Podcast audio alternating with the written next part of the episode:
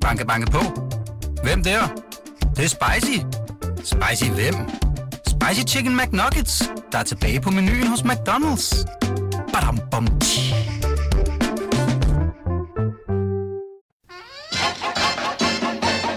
Velkommen til det, vi taler om. Din vært er Ditte Aukmann.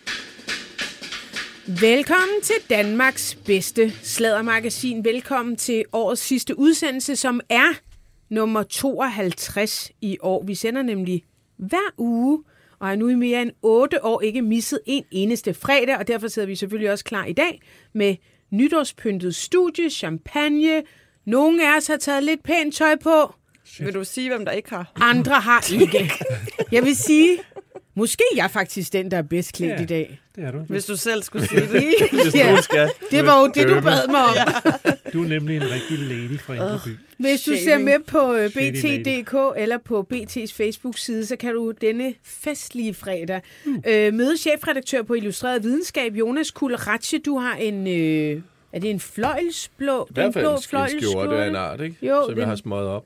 Og- Men altså, inden du kommer for godt i gang med den t-shirt der, Hvad fuck den har jeg fandme set på i samfulde otte år, tror Det er jeg. fordi, jeg har øh, fire af dem. Nå, okay. Ja. Og jeg kan ikke få den i samme farve mere. Nej, Men øh, jeg har vel to-tre tilbage af dem. okay. Jamen, Jo, nok. jo. Det er jo ligesom fluen, der bare har det samme tøj inde Ja. i skabet. præcis. Det er lige præcis det, det er. Velkommen til dig, Jonas. Øh, podcastvært på Slottet og Sumpen og debattør. Anne Kirstine Kramon. Velkommen. Ja, tak. Og teaterredaktør på Berlingske, Jakob Sten Olsen. Goddag. Goddag. Jeg er meget glad for at se jer. Tak lige måde. Har I haft en dejlig jul? Sorry. Nej, det skal du ikke undskylde. Ups, upsi. det var lige en champagne. Jeg har Nej, haft en dejlig du har jul. haft. Ja. Hvem holdt du det med? Jeg holdt med øh, eks-svigerfamilien i Vejle. Ja. Ja. Øh, så du holder det med din kone, ja, ekskone og jeres samlede børn. Ja, vi, vi, vi holder det med synes jeg børnene, er eller hvad man skal fuldstændig, sige. fuldstændig genialt. Jeg fatter ikke dem, der ikke kan finde ud af det. Blandt andet min egen familie. Nå. Men øh, sådan er det så meget. Ja, Jakob, hvad har du lavet? Ja, jo. Nu er det overstået. Nej, er det det? Nej, det var fint nok. Hvad fik du i gave af Peter? Øh, vi gav ikke hinanden andet end en rejse til Thailand. Nå, var det, hvad det Men kunne gør blive I til? egentlig ikke det? Nært. Det er sgu da ikke første gang, I gør det. Øh, det tror jeg ikke, det er faktisk. Nej, Jeg tror ikke, vi er så opfindsomme, hvad det angår. nej. Så I tager bare til Thailand sammen. Ja. Og laver en mobile pay request til Præcis. hinanden. 10.000 kroner. Det er så skide dyrt for at sige det lige ud. Ja, flybilletter nu. Ja, er du galt? Jakob galt, mand? Heinl har lige købt en. Han betalte, øh, jeg tror, han betalte 10.000 for en Ja. billet. Altså, det er ikke... Det kommer ikke an på, hvor den går hen. Nej, men til Thailand. så er det dyrt. Okay. Hold nu Nej, det er ikke en sommerferie, om man så må sige. Det er helt gang gang. Men er det dyrt, eller er det bare det, det skal Det er koste? dyrere, Ja. end det plejer at være. Ja, okay. Øh, men altså, nu skal vi afsted, fordi vi var jo i Thailand midt under corona, og det gik af helvede til. Vi måtte nødt til at tage hjem efter tre dage. Alle græd, inklusiv os og damen på hotellet, som sagde, we're all in the same boat, I behøver ikke betale. Så nu er vi nødt til at komme tilbage efter to-tre år og lægge nogle penge der. Mm, god idé. God idé. Jeg tror også, at uh, Henrik Kvartrup er taget ud og rejse igen i år, men heller ikke til Thailand. han blev spærret inde sidste år Ja, sammen med sin... Øh, Tvangsindlagt. Var det ikke det, der stod kæft, i det var en det jo. overskrift? Jo. Ekstrabladet live rapporterede jo på den begivenhed. Ej, det var frygteligt. Det var altså synd for dem. Øh, men ja, det var meget dramatisk, synes jeg. Jeg kan huske, at jeg blev ringet op af min avis, fordi jeg havde brug for øh, nogle kilder til at være sådan nogle danskere, der var øh, nærmest fanget i udlandet og flygtede derfra og var på vej hjem, kaldt hjem af udenrigsminister Jeppe Kofod og sådan noget. Ikke? Øh, så jeg følte ligesom, at jeg var caught up in the drama på en eller anden måde der. Det var ja, meget det var spændende. dejligt. Og lidt chokerende, faktisk. Øh, AK, du har været i Sverige Yes. og holdt jul med din søster, Jo, hendes det mand har og deres børn. Og mine forældre. Og dine forældre, det er i rigtigt. stykker. Ja, det var sgu meget fedt. Tre generationer sammen. Det, Det var lige- sindssygt hyggeligt. Nå, det er dejligt. Ja. Jamen altså, jeg selv var jo... Jeg holdt det med min nye kæreste, hans familie. Det var fuldstændig genialt. Jeg, det var en af de bedste juleaftener, jeg nogensinde har haft. Så det var rigtig dejligt. Det er Og så- fordi, alle var nødt til at opføre sig ordentligt stadigvæk. Altså, jeg vil sige, det var, fordi det var sindssygt nemt at være der. Det var vildt godt selskab. Og så øh, efter juledagene, så kom øh, ungernes far hjem med, fra England med børnene. Og så tjekkede vi ind på D'Angleterre. Og så havde vi et par døgn der, hvor vi sygt hyggede os. Og de havde simpelthen pyntet værelset op som en Disney-film. Det var så sindssygt. Da jeg kom ind på det der værelse, jeg kom lidt før mine børn, så begyndte jeg bare at skrige. inde på værelset. Ja, jeg er sådan noget, what the fuck? Hvorfor lavede du ikke, Fuck! Og sådan bare løb rundt. hvorfor lavede du ikke en story af det? Ej, men jeg, for jeg var bare helt målløs. Jeg var fuldstændig målløs. Altså, og, og, og, så begyndte jeg at skrige, nej, nej, nej, shit, shit, shit, fuck, fuck, fuck, og sådan noget. Så kommer der sådan en mand, jeg havde ikke lukket døren bag mig. Det havde jeg ikke nået. Jeg havde ikke. Så kommer der sådan en mand, så banker sådan øh, på den åbne Er der noget dør. galt? Okay. Præcis. Is everything okay, madam? Foregår der en og, og så stod der bare, ja. og jeg var sådan, øh, nej, nej, det er bare fordi, det er jo fuldstændig sindssygt, så siger han til mig, så prøv at kigge ud på badeværelset, så gå ud på badeværelset. Så havde de også pyntet badeværelset Så du op. igen. Ja, ja, og der var sok, altså julesok til børnene, og jamen, det var bare, Og de der kan var jo også noget på, stokke. der er til med den der internationale, opulente amerikanske præcis. julestil. Ikke? Det er jeg var helt oppe at køre. Ja, Ja, det det, var børnene gudskelov også. Så på den måde, så blev det alt sammen en faktisk meget dejlig jul. Jonas, Yes, ma'am. top 10. Du Ja. har budt ind med årets top 10. Ja, jeg har prøvet at kigge lidt på altså, et top 10 over årets vinder og tabere. Ja. Uh, Øhm, men Er der der, nogen her på listen? Der er, alle her er på taberlisten. På grund af vores tøj. Ja, på grund af jeres latterlige grimme tøj. og vores månedsløn. Det kan man jo øvrigt se på bt.dk, hvis øh, man har lyst til det, vi sender live. Og se noget virkelig. Det glæder mig så meget til at høre. Virkelig grimt. Det, har været, det, er jo, det er jo sådan en måde, at sådan toplister er jo, er jo sådan noget meget, der kommer her i slutningen af året. Og det har været, det har været svært, fordi I hver jo har jeres lede områder, man skal tage hensyn til, politik og hejlen skal have de kongelige og sådan noget. Men jeg har alligevel prøvet at, at kigge lidt på en liste. Og jeg har prøvet at lave Fedt. en liste. Og ved ikke, hvad vi skal starte med vinder eller Vi skal starte nedefra. Det er countdown, ikke? Så det bedste... Jeg ved ikke, om den er så prioriteret rækkefølge. okay. så Altså, det, har du overhovedet gjort dig jeg har ikke gjort mig... Men vi kan jo kåre... Ja, Ja, altså, ja, du ja, kan jo komme med, Ja, ja, så kan vi her jo er faktisk 10, kåre og så så kårer vi en, Okay. og en optur, en Skal vi ned. Så starte med- lytterne lige med ind skal i vi starte med tilrettelæggelsen taberne? af programmet. Ja, vi starter med Vi starter med taberne. Yes. Og øh, en af årets taber, det er Putin. Kæmpe taber. Ja. Øh, og han øh, indledte jo øh, i februar den der forfærdelige krig i Ukraine, og troede, han bare lige kunne lave en walkover, og det blev det jo ikke. Det, vi har jo Nej. endnu til gode, hvad skal man sige, at sige, hvordan det hele ender. Men, øh, men det gik jo i hvert fald ikke, som han havde øh, regnet med. Øh, en anden øh, af årets taber er øh, Simon Spies. øh, den her dokumentar, der kommer og ødelagde resterne af hans eftermæle, hvis man kan sige det sådan. Og insinuerede, at han kunne lide at brække arme på øh, prostituerede, og, og jeg ved ikke hvad. Ja, og det var jo også sådan, altså det var jo meget, meget, meget unge piger. Det, jamen, det var det der, de, de her morgenbolledamer, som næsten har fået den her mytiske status igennem årene, Ja. og, sådan, og, og sådan lidt noget haha for sjov. Og så viste den her dokumentar bare, at der var en anden side af, af sagen også. Og Der var jo ikke meget, vi ikke øh, egentlig godt vidste. Vi havde bare ikke, der var bare, sker jo bare noget med os alle sammen, som tiden går, at pludselig ser, ser vi det, som bare var en god historie i gamle dage, øh, i et helt andet lys. Ja, fordi man vidste jo godt, Man at vidste, Janni var, vi- var ung. Da Ja, hun møder ham, præcis. der er hun, så vidt jeg husker, 17 17. Men så allerede der burde man have været sådan lidt, okay, ja, jo, gammel gris, men det var måske meget fedt for ham. Men der var jo nogen, der var sådan noget helt ned til 15 måske også. ja, 14. ja, det var i hvert fald, altså, Ja. men, men jeg var sige 17. Dengang var altså, børneporno nærmest, eller ikke nærmest, Ja, ja, det var jo lovligt i Danmark. Ja. Og sådan. Altså, det, var- det var en anden tid. Ja, det, det var en anden tid. Men der var, han er i hvert fald en- en af, en af årets tabere. Jeg vil sige, der er en medtaber, ham der Karl Bjerredal, Åh, shit, hans ja. ven, Han var for og tidligere informationschef, der også optrådte i, i dokumentaren. Han altså, kom ikke så heldig Altså, han stod stadigvæk på en perron i 1977, og toget var kørt, ikke? Oh. Sådan rent øh, øh, Ej, men det var jo indstillingsmæssigt. vanvittigt. Nå, frisk fyr en sportsjak. Så er der Herlufsholm, som er på listen oh, over ja. årets taber, og, øh, og tidligere rektor Mikkel Kjeldberg, der gør også en dårlig figur i den dokumentar, der blev lavet om. Ja. om kostskolen. Øh, så er der Pape, det kommer du, AK, til at botanisere lidt mere i, men, men, men Pape, som jo opfrede det hele i, og opfrede kærligheden og alt for statsministerdrømmene, men endte med at stå tilbage Kommer med, du ind på den i Ja. næste, Ingenting. i, eller, når det er din Ja. tur? Ja, ja, ja.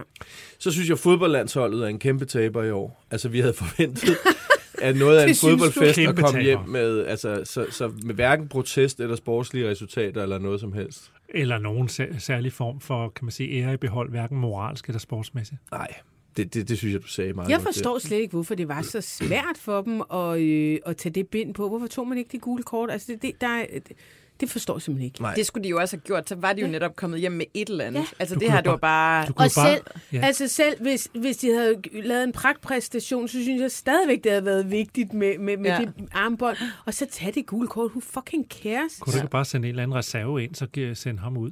Jamen, man kunne, altså, jeg tror, det var Pimbo eller en anden, der sagde, altså det, man burde have gjort, var jo at give det til, til, til Christian Eriksen, Og lad ham få det gule kort. Hvis det, han tror aldrig, han har fået et gult kort i sin karriere. Ellers så han ville jo ikke blive vist ud, eller sådan, så ville de jo heller ikke få nogen øh, sportslige konsekvenser. Han var jo ligesom symbolet på det danske landshold, rejse sig for dit øde og Ja, ja. alt. Det var endnu bare en øh, led hele den der absurde historie, det absurde VM.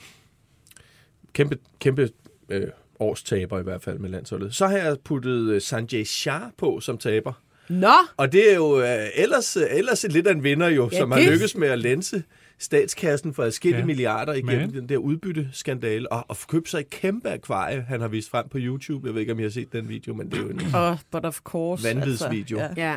Men øh, han bliver jo taber, fordi at det lige er blevet besluttet, at øh, han rent faktisk skal udleveres mm. til retsforfølgelse i, i Danmark. Øh, godt nok med det lille asterix, at han kan anke, hvad han jo nok har tænkt sig at gøre. Ja, så-. Altså først så, så kunne han jo ikke udleveres af sådan nogle, af en, en eller anden dum teknikalitet. ja. Hvor er det, han sidder henne? Han sidder jo nede i Dubai Ja. øh, og, og med sit akvarie der. Øh, Men den der teknikalitet, altså handlede, handler det måske også lidt om, at de der fucking ligeglade dernede med at udlevere ham til Danmark, han kan da bare købe sig til en ny teknologi. Altså, altså, det kunne man jo tro i hvert fald. Jeg altså, tror også, at penge fordi, at taler kor- sit tydelige sprog korruption dernede. ikke lige frem. Altså, det er ikke et ukendt begreb. Nej. Altså, jeg vil bare nyde, at han blev sendt hertil. og vi Det vil kunne jeg også. Retsforfølge ham. Altså, jeg ved ikke, hvad vi kan få ud af det sådan rent statskassepengemæssigt, men Men nej, men der er noget med retsfølelse Ja, det i er det, der sådan altså. helt overordnet for danskerne, der penge. betaler deres skat ja. med penge hver eneste Jeg måned. føler, at alle de mange millioner af mine penge, alle sammen. ja, ja. kunne de dog Ja, bare, hvis der kommer noget tilbage, Det kunne vi dog så i bare give hvert dem til fald, dig. som om du mangler dem, ikke? Godt, så er der syveren her. Det er jo, øh, det er ikke så længe siden, vi har talt om det, men det er alligevel en, en kæmpe taber. Det er Døllefjælde Musemarked. ja. Og det er jo Nå. fordi, det bliver jo en, en, en taber i den her store bededags øh, debat med den nye regerings øh, forslag til, hvordan vi skal finansiere alle vores... Hvis det Kanoner. nogensinde bliver til noget. Ja, ja, hvis det nogensinde bliver til noget. Så har vi to udenlandske herrer. Ja, hey, må jeg lige Ja. spørge om det? Altså, hvis det bliver til noget, alle de der forslag, man stiller, øh, for eksempel, at vi skal ikke sælge cigaretter fra om x antal år. Altså, jeg går ikke ud fra, at vores øh, politikere er idioter. De må vide, at det ikke havde nogen gang på jord. Altså, AK Det havde de jo også. man... Det der handlede jo netop om at tage fokus fra et virkelig, virkelig sløjt sundhedsudspil. Og så sker der jo det, at det skal fremsættes i Folketingssalen som et lovforslag, og så skal der stemmes om det. Og det skal ske nogle gange. Øh, der skal også øh, indkaldes til høringer af nogle parter tit, øh, i, før øh, det overhovedet kan, kan komme så langt. Så nej, bare fordi man har foreslået det i et regeringsgrundlag, så betyder det ikke, at, at det er... Men jeg tror også, det med cigaretten, det kunne slet, ikke gøre, altså det kunne slet ikke lade sig gøre man i forhold til, når man EU-regler.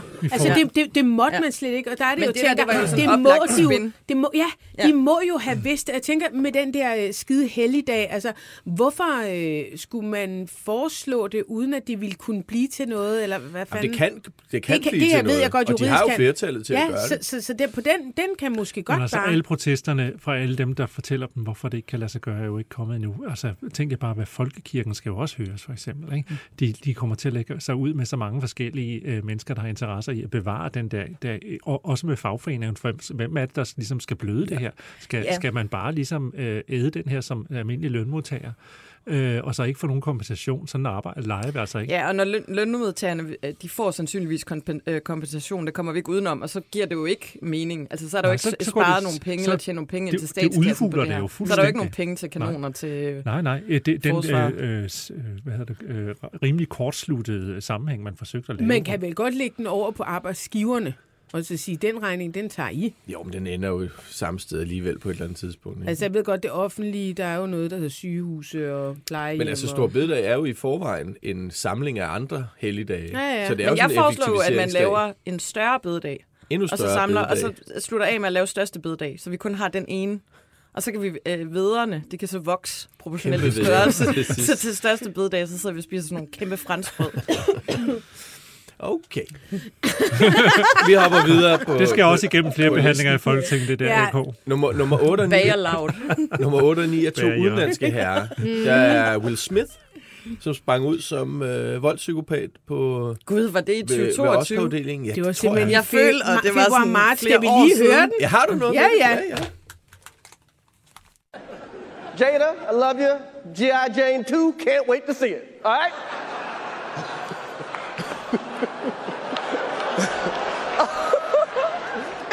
was a that was a nice one. Okay. I'm out here. Uh-oh, Richard. oh, wow. Wow. Will Smith just smacked the shit out of me. My name out your fucking mouth. Wow, dude. Yes. It was a G.I. Jane jump. Keep my wife's name out your fucking mouth. I'm going to, okay?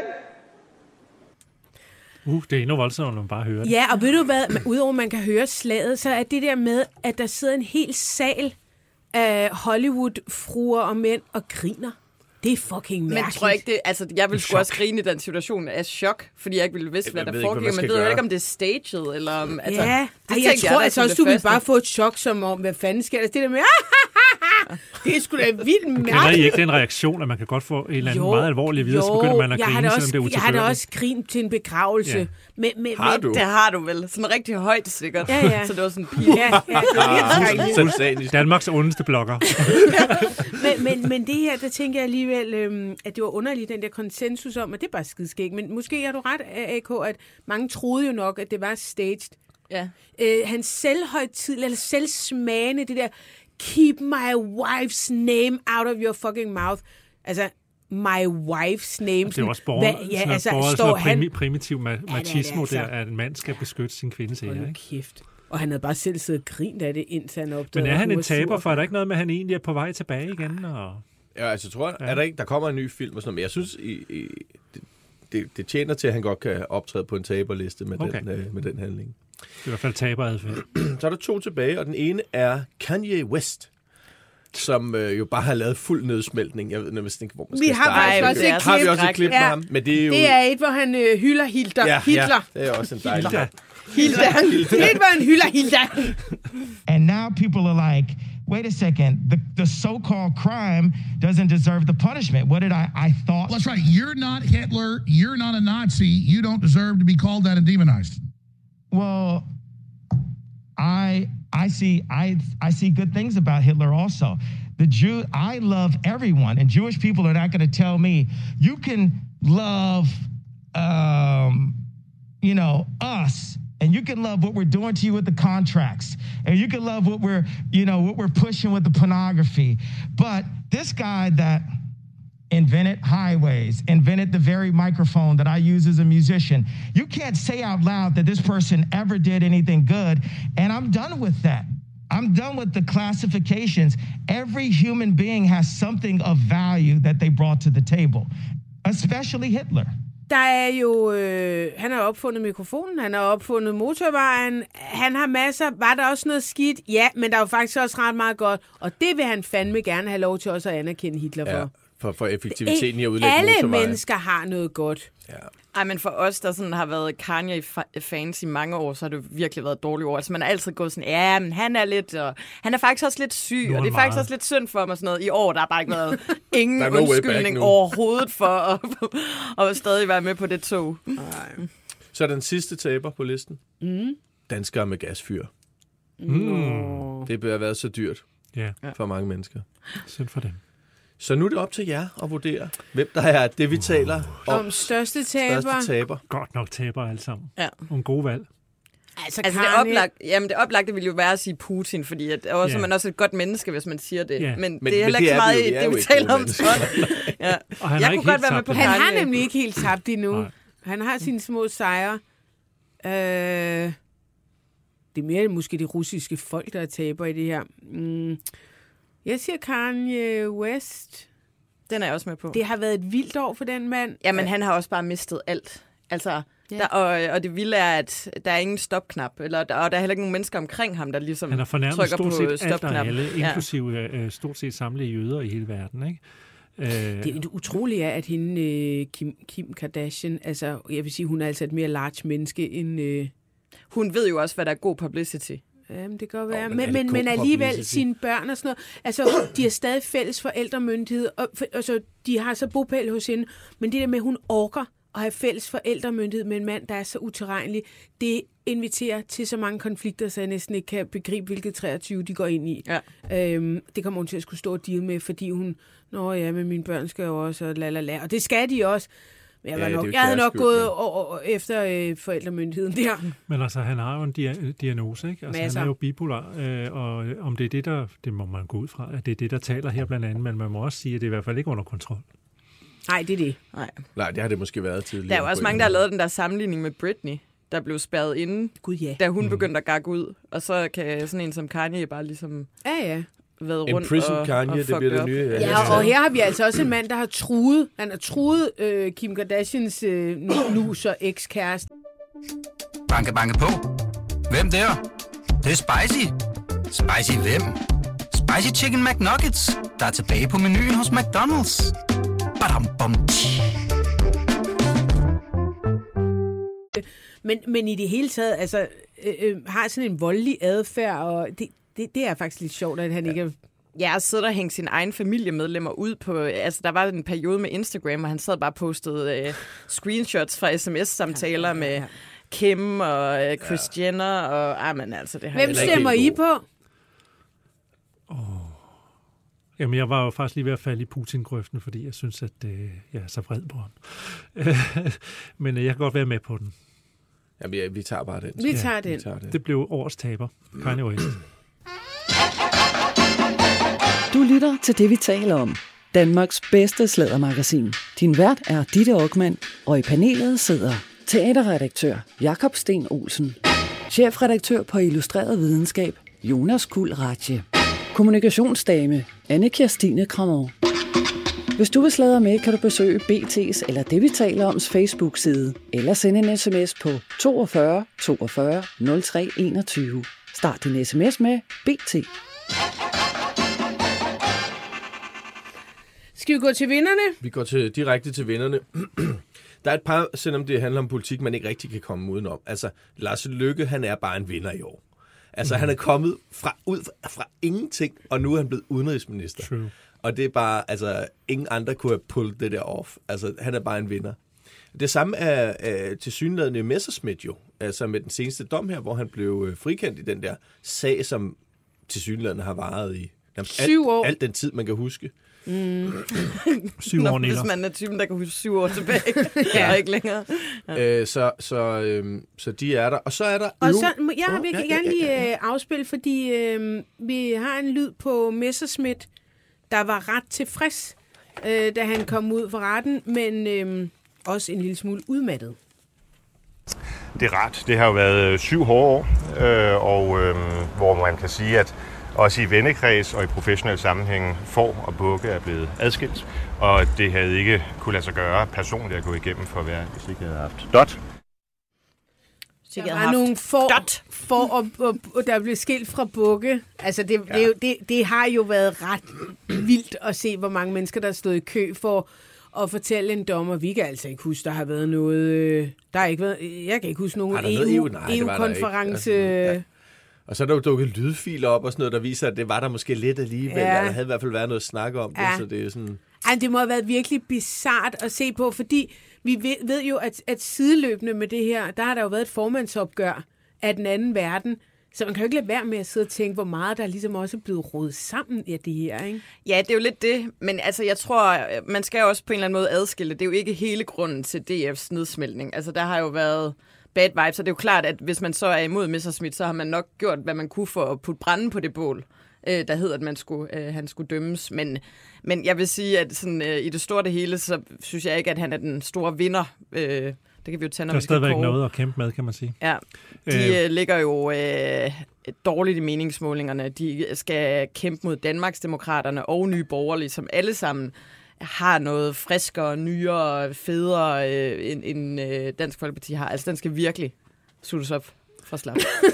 Men det var interessant at se, hvordan De han... friskere racister. ikke? ja, præcis. Nye en- friske racister. det, hvorfor er der ikke parti, der hedder det? Men det var interessant at se, hvordan han stirrede stift ind i kameraet nærmest og sagde, at han huskede hvert eneste navn. Ikke? Jo, ej, Hvad er jamen, det det for nogle det. navne, du husker? Dem alle. Dem alle. Ej, men det Ja, synes ja, jeg, der ja. er fedt. Jeg Ja. elsker folk, der bærer af. Jamen, han er jo god til det der. Sans for dramatik, kan man sige. Ikke? Ej, kæft, mand, så I så også det klip.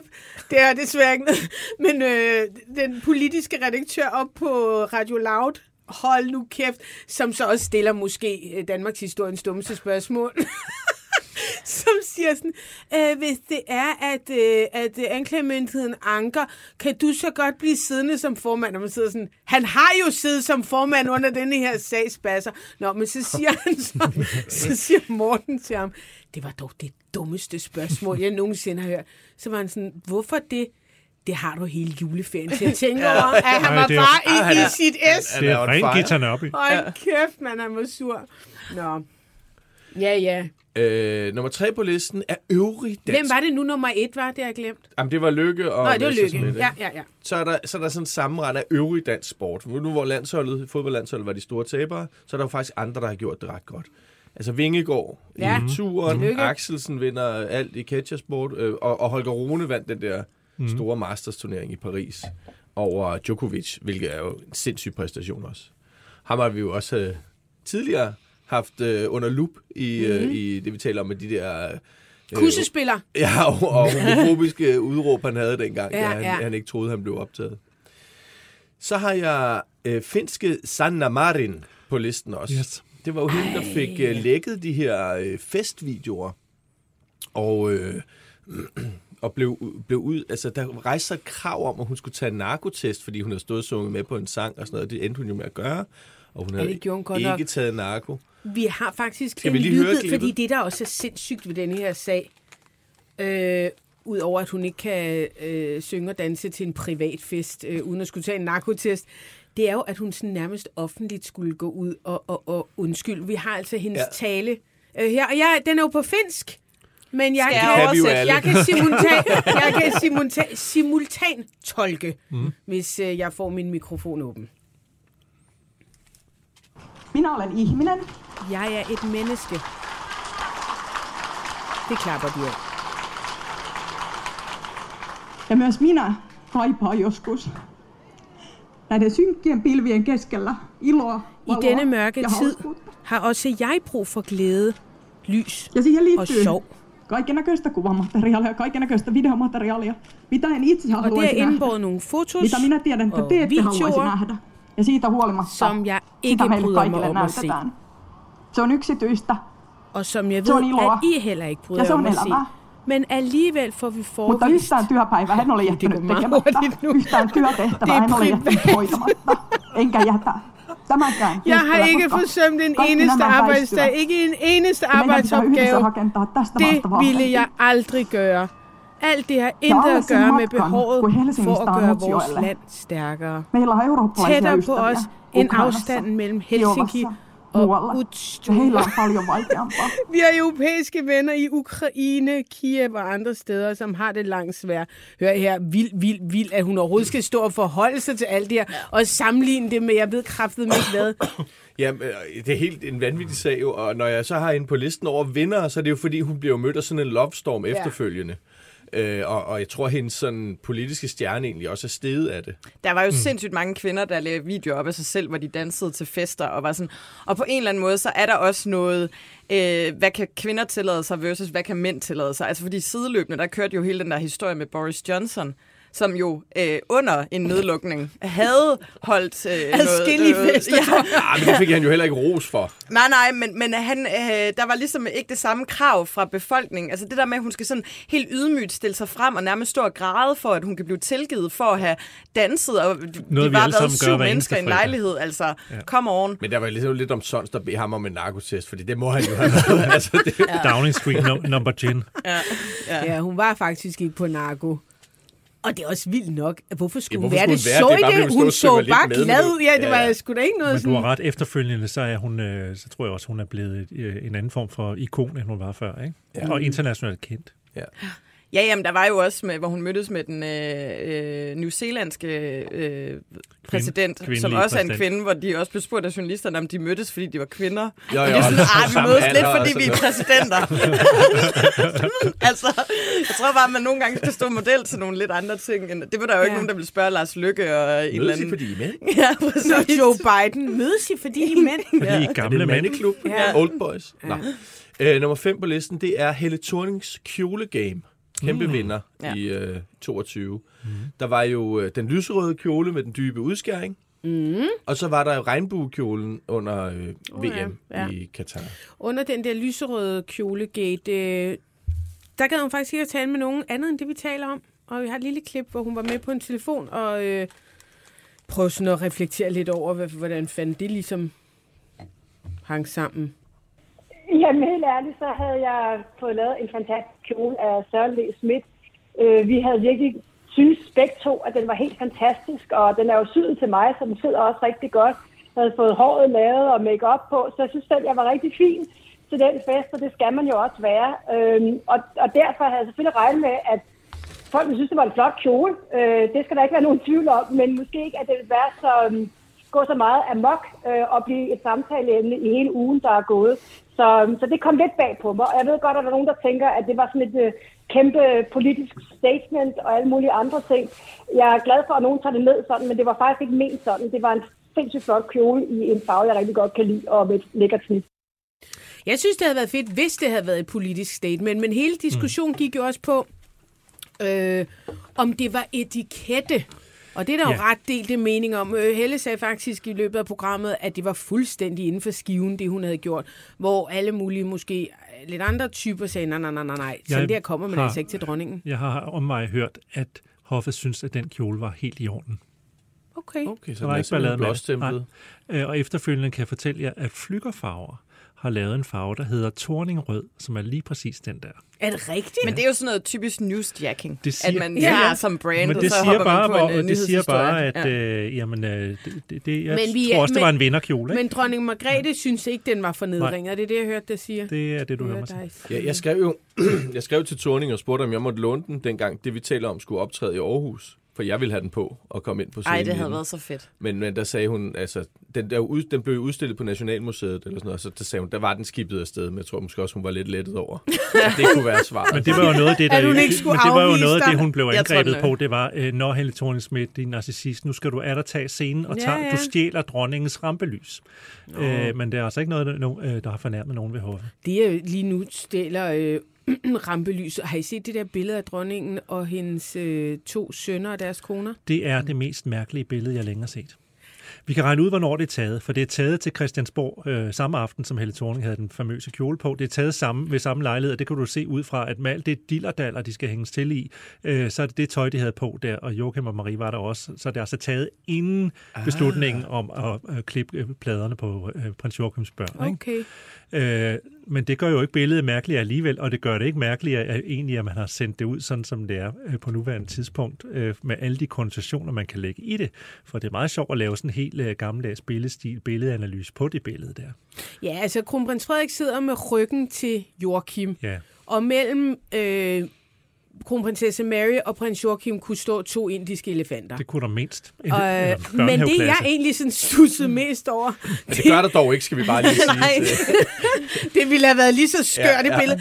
Men det er også så redigeret, det billede, at jeg Ja. faktisk tænkte, om de overhovedet har været i samme rum, eller om de er sådan blevet Ja, det klippet er Per ud. Morten Abrahamsen, som har taget det. Han har jo blandt andet med, at han øh, skruer virkelig op for farverne, bruger de her lidt grælde farver, øh, og så gør han også tit noget med, med øh, øh, hvad sådan noget, øh, linserne.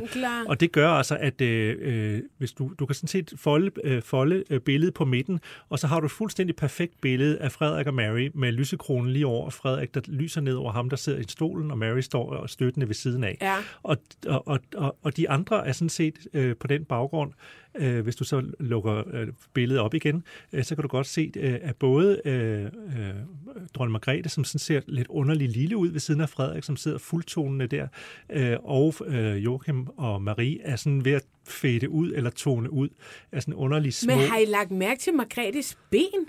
Ja, men det er, Hendes det, det, er noget med, det er noget med den der vinkel. Det virker som om, hun har fået skruet trappen Jamen på. prøv at høre, det, det er jo helt skævt. Og der tænkte jeg også, om det var det der hvidvinkel. Men så talte jeg med en fotograf, som sagde, det kunne altså også ligne en virkelig nederen redigering.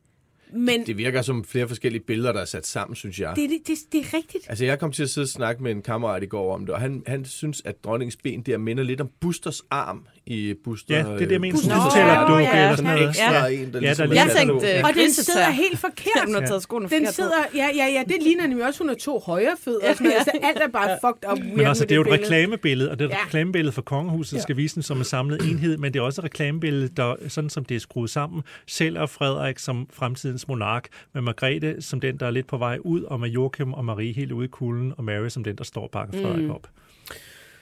Det var øh, altså Torning, der var nummer Øh, fem. 5.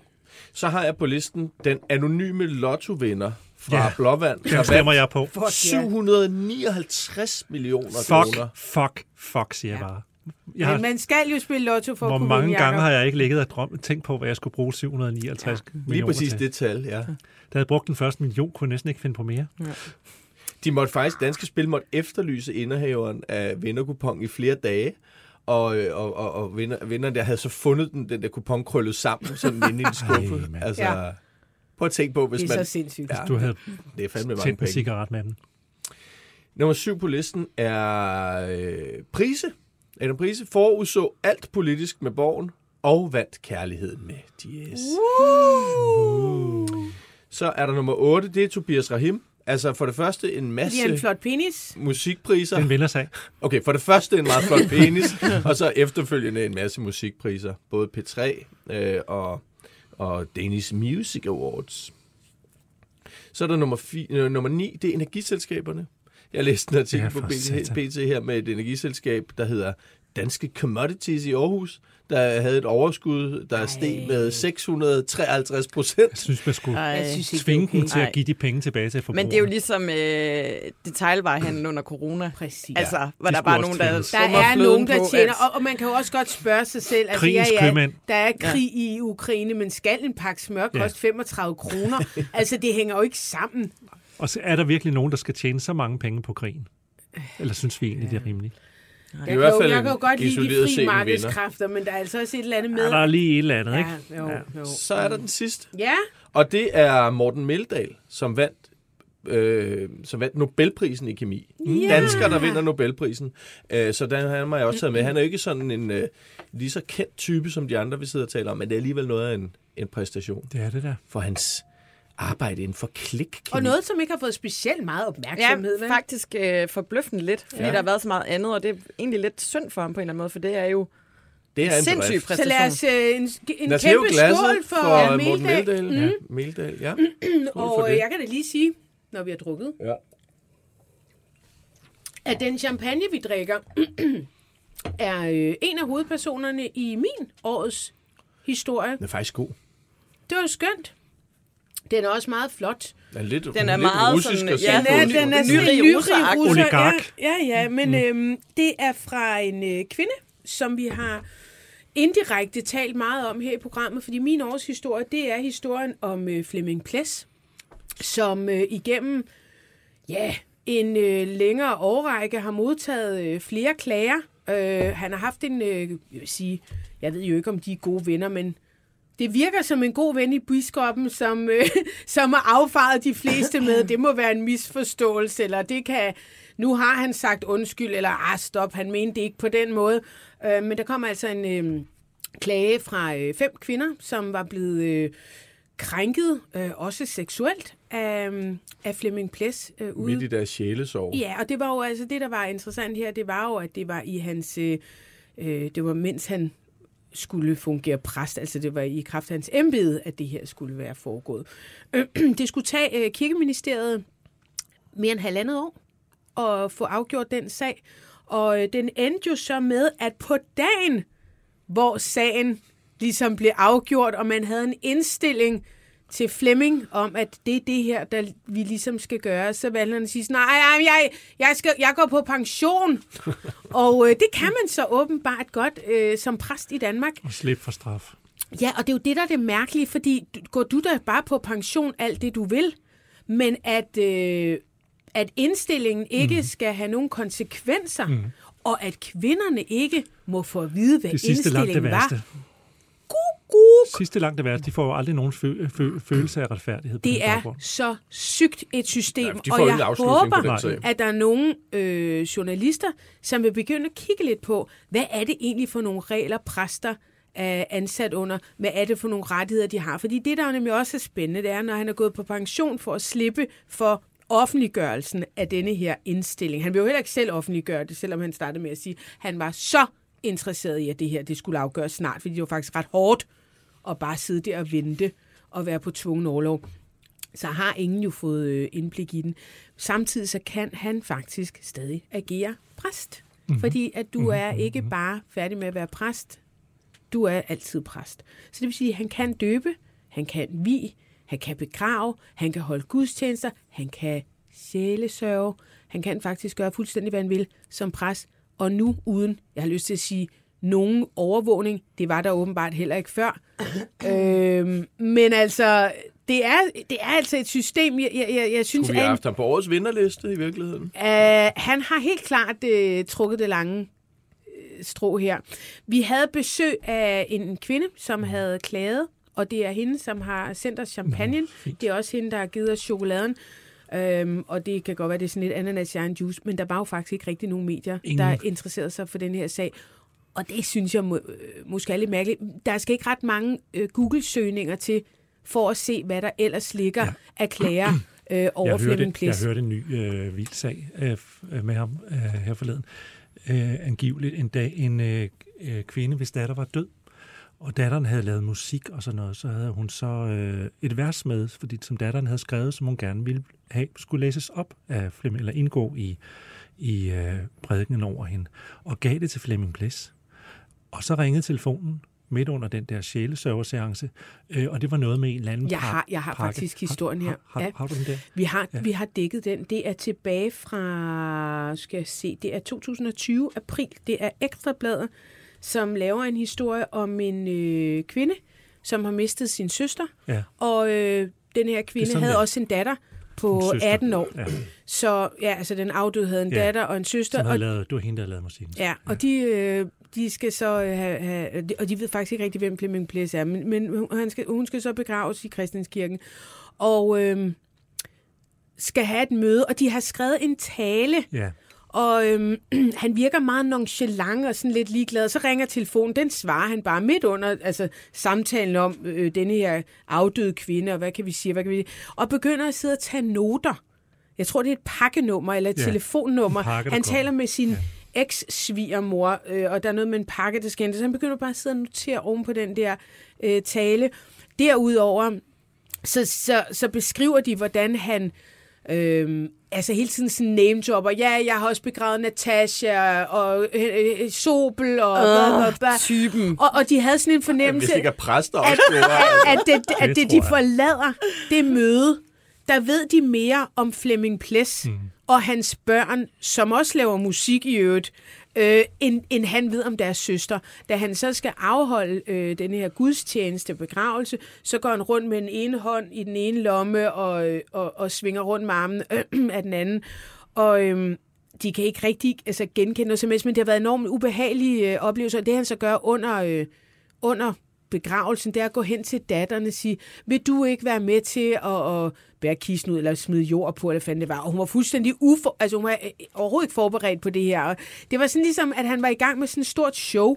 Ja, det er bare heller ikke et sted, man lige freestyler. Nej, sådan det er det der ikke. i kirken. Og, og de fortryder Eller selvfølgelig bittert. Der er mange, mange detaljer i denne her historie, som er øh, enormt øh, ubehagelige, og de klager jo så øh, til biskoppen, og biskoppen går videre til Flemming og siger, hvad er det for noget? Nå, har de følt det sådan? Det er da utrolig ked af. Det var overhovedet ikke min mening.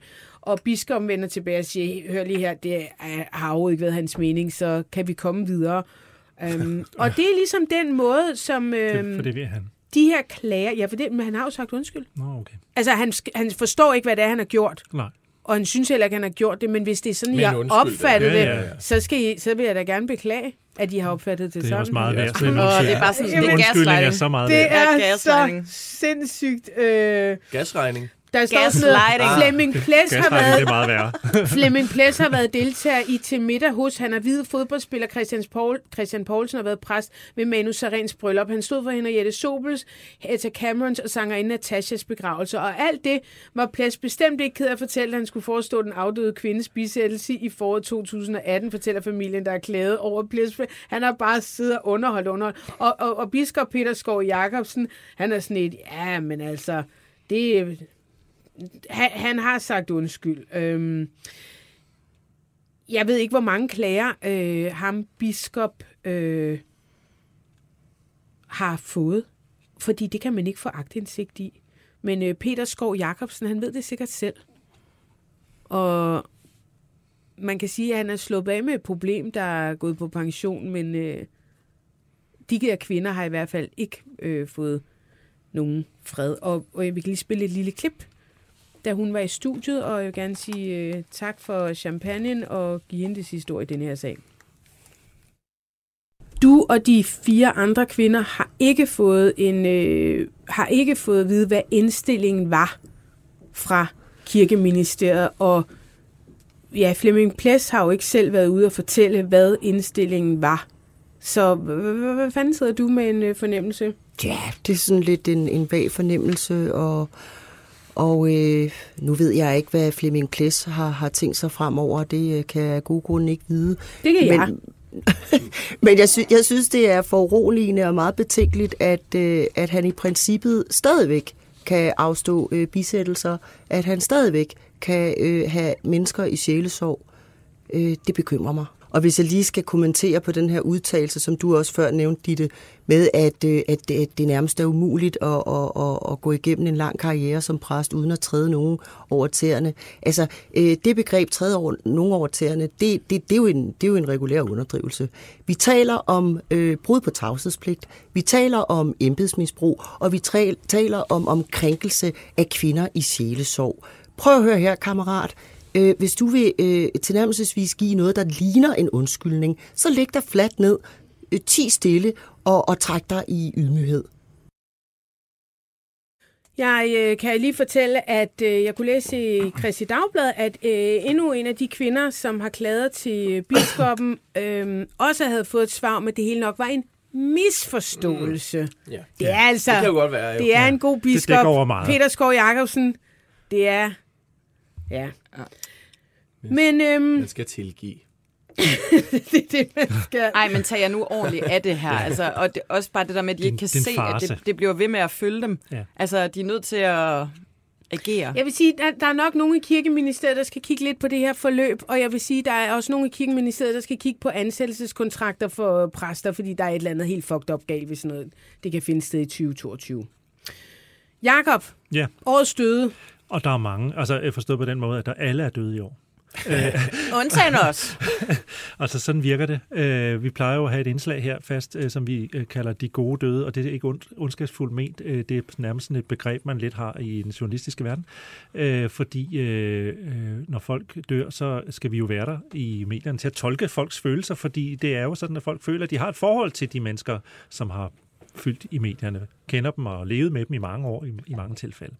Så, så vi har lavet sådan, jeg har lavet sådan en countdown, lidt ligesom du havde lavet på årets be- øh, begivenheder. Øh, nu nævner jeg bare lige alle dem, der er runners-up, ikke? Bare for at sige. Mm. Øh, skuespilleren Stig Hofmeier, øh, tidligere amerikansk udenrigsminister Madeleine Albright, Meatloaf, Flemming Kvist Møller, Britta Schall Holberg, skuespillerne William Hurt og James Caan.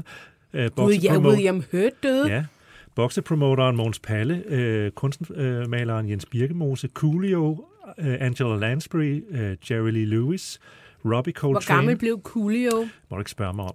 Øh, Robbie Coltrane, jo, det må du godt, men jeg kan ikke svare. Jamen, så Robbie 50'erne. Coltrane, Kirsty Alley, øh, iværksætteren Preben Damgaard og øh, sangeren Irene Cara, hende med Flashdance og Fame.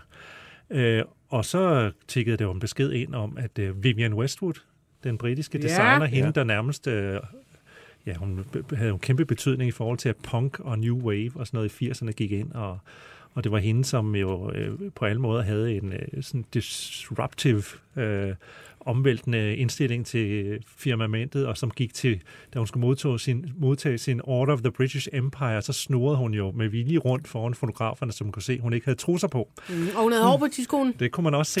øh, øh, bare for at vise, at hun var punk til det sidste, og kæmpe mm. indflydelse på, hvordan alle vi andre har gået klædt. Ja. Eller ikke gået Jeg vil lige sige, at. Coolio, han var, blev født i øh, 63. Det er godt lige at få den 63. på plads. Det. Det synes jeg da. Hun blev 81 år gammel, boede, døde i sit øh, hjem i London som en øh, rig dame, øh, så man kan godt være rig, selvom man har hjertet på rette sted. Øh, Bare spørg Thomas Holin. og så skal vi lige nævne Ivana Trump, som vi talte en del om i programmet her. Ja. Kæmpe fascination. Fuck ja. Øh, ja, fantastisk dame på mange måder. Og så kommer vi til Countdown. Øh, og den er jo selvfølgelig lidt personlig, øh, fordi det handler lidt om, øh, kan man sige, hvem har haft en gennemslagskraft, og men også hvad jeg selv, ligesom, hvornår blev jeg ramt lidt i hjertet. Øh, nummer 10. Øh, Sangeren og sangskriveren øh, Elisabeth Gerolf Nielsen døde alt for tidligt. Øh, sindssygt sympatisk, begavet kvinde, synes jeg, øh, som jo startede i Voxpop, øh, og som, sk- som skrev nogle af de øh, nogle højt elskede popsange, vi alle sammen synger med på, i hvert fald når vi har drukket to fadøl, øh, mandagsstævnemøde møde og øh, ja, fodspor i sne med søsvinger og sådan noget. Så ikke alene var hun øh, en god øh, øh frontfigur, sådan lidt, også lidt punk new wave-agtig for voxpop i 80'erne, men hun blev jo også øh, en, en færm sangskriver for en hel masse andre. Jeg var til en koncert med Lis Sørensen øh, samme uge, øh, og hvor Lis Sørensen også fra scenen hyldede hende øh, langt ude på Djursland, øh, fordi hun også har skrevet fantastiske sange til hende. Øh, så har vi øh, Ilse Jacobsen som nummer 9. Øh, erhvervssætterkvinden er mange kendt fra Løvens Hule, øh, Øh, som jo blev verdensberømt omkring øh, år 2000, da hun øh, slog igennem med sine langskaftede gummistøvler og accessories, og det blev også til blomsterbutikker og spa i Hornbæk og sådan noget. Øh, men hun kom jo også ud lidt i stormvær, fordi øh, Berlingske lavede i 2018, tror jeg, var en artikel med hende, som handlede om, at øh, en lang række øh, tidligere ansatte trådte frem og Jeg tror, det har talt med mere end 40. Ja, og som anklagede hende for et hårdt og øh, bar- barsk øh, arbejdsmiljø, hvor Ja. de følte sig øh, dårligt behandlet og nedgjort i, i arbejdstiden. Øh, og det er nok ikke nogen hemmelighed. Det kommer også til at påvirke hendes, øh, altså hendes forretninger øh, og, og tog hårdt på hende. Hun sagde selv om det, det har været rigtig hårdt. Men jeg har været heldig, at jeg har en god styrke, og jeg er en stærk pige. Der må være nogen, der sidder med lidt dårlig samvittighed. Jeg håber ikke, de har vidst, hvor voldsomt det ville blive for mig, sagde hun selv om det. Øh, hun, Jeg kan huske, at hendes mand, da artiklen kom ud, havde suset rundt i hele Hornbæk Ja. ja. og omegn, og jeg ved ikke, fra at give leje til... Og opkøbt alle berlingske Ja, aviser. ja. Og så, øh, det viser jo Så det bare... væk. Det var bare lidt ærgerligt, internettet fandtes. Ja, kan man sige. dengang. Øh, men desværre døde hun altså her øh, af en øh, aggressiv form for lymfekræft, som også, øh, det lagde hun ikke skjult på, Mm. mm. også var en hård ting at, at, at kæmpe med. Øh, så har vi nummer 8 på listen, det er Paul Dissing. Øh, fantastisk, øh, ja, hvad var han egentlig? Folkesanger, visesanger? Ja. Ja, type. f- øh, fik gennembrud i 1965, hvor mange stadigvæk havde lidt svært ved at forstå øh, Paul Dissing, fordi han jo var så teatralsk og øh, sang på en meget mærkelig måde. Og sådan. Folk troede nærmest, det var satire i Jeg kan starten, huske, ikke? altså vi havde øh, Benny Andersen, som han kom til at spille sammen med. De var et fast team med Svantes Viser og frem efter, øh, som kæmpe salgsplade i 70'erne. De var ude på mit gymnasium, øh, og der sad Paul Dissing jo også og sang, så tager jeg Rosalina. Du lyder fuldstændig... Og, altså, vi sad på det første, ikke? penge og vi sad det sådan på tredje række, og vi kunne, altså, jeg kunne simpelthen ikke lade være med at grine, for jeg synes, det var så, Altså, vildt ud det var så voldsomt. ja. Han var fantastisk, men det var også sådan, man vidste ikke rigtigt, hvor man skulle kigge hen. Vel? Han var helt rød i hovedet og spyttede, ja. og, øh, men helt sin egen. Øh, jeg så ham for nylig øh, i nok noget af det sidste, han har lavet, det, øh, øh, som var øh, det der øh, corona-sangprogram, som Kaja havde sammen med ham der med, fra Kaja Andrea. Hvad hedder han? Kipskov. Yeah. Det er sådan et synge med-program, og der var han inde, øh, og hvor han sang lidt med. Han kunne næsten ikke mere, men han sang lidt med på den, der hedder Hilsen til forårssolen. Og det var meget, meget rørende, øh, ikke mindst når han så døde kort efter. Så tak til Paul Dissing for musikken. Øh, så skal vi have nummer syv. Det er Sidney Lee, øh, eller Sidney Hassel Hansen, som han hed. Øh, og hvem var Sidney Lee? Jamen, han var jo Danmarks første og måske også største reality-stjerne med i mere end 50 reality-programmer. Øh, en, en mand, som øh, måske var sådan, øh, som BT, tror jeg det var, der skrev, øh, Altså, han var øh, Danmarks øh, Paris Hilton. Øh, han var et navn, et brand, øh, som ikke kunne meget andet end at være sig selv, eller det billede, han valgte at vise frem. Fordi samtidig vidste vi jo ikke rigtigt, hvem var Signe Lee egentlig. Øh, og helhedsbilledet var måske nok lidt sådan en lidt ensom sjæl, øh, som ikke havde så forfærdeligt meget andet liv end det, Øh, det og, og, og, som havde svært ved at sidde derhjemme i virkeligheden, og ikke rigtig vidste, hvor Vi han skulle lavede, gå hen. vi lavede faktisk et uh, portræt af ham, Ja. ja. øh, den uge han døde. Øh, den vi taler om, lavede et portræt, og det, altså, ja, okay, det var også mig selv, der lavede det, men jeg synes Det var faktisk, faktisk rigtig godt.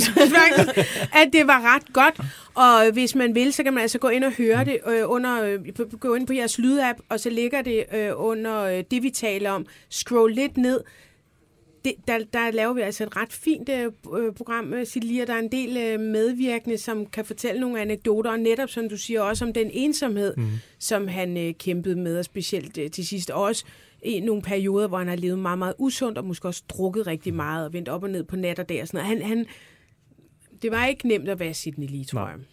Øh, men han havde jo simpelthen øh, også noget, som var, øh, hvis du vil være et brand, så havde han jo også et, øh, noget, der var helt enestående, nemlig det her signaturlook med sin bandana og sine tatoveringer og, sådan noget, og sin læderjakke. Uforandret gennem alle årene. Det kan der måske også ligge noget i. Øh, nummer 6.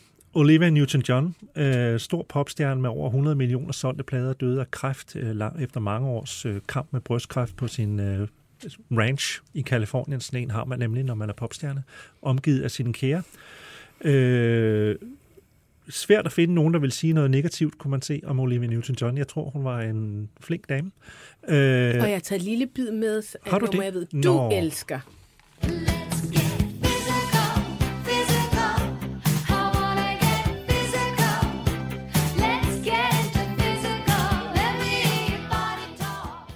Transformerede sig fra at være den søde Sandy i Grease, som er blevet et kæmpe gennembrud, øh, men, øh, som var sådan kulminationen på hendes pæn pige fra Australien image, til hvor hun lige pludselig var fræk og sang om øh, øh, kropskontakt kontakt og, Ja. Nu må vi have og svedighed.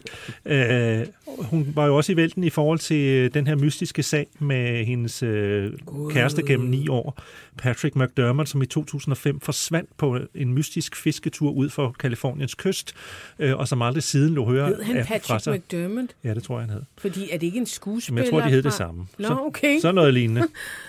øh, og øh, gentagende gange var der sådan rapporter om, at han måske var blevet set der, så viste det sig altid, at det var en anden og så videre. Men, Altid sammen med Elvis. Ja, præcis. øh, så det, det øh, er stadigvæk et mysterium. Døde han, eller døde han ikke? Lever han Ja, et for eller der var sådan noget med derude? økonomi og Ja. sådan noget. Sådan, var der noget? Masser af Flygtede, flygtede Ja, han fra en gæld og sådan noget? Ja, ja. ja. Åh, jeg Øh, elsker sådan nogle historier. Mm.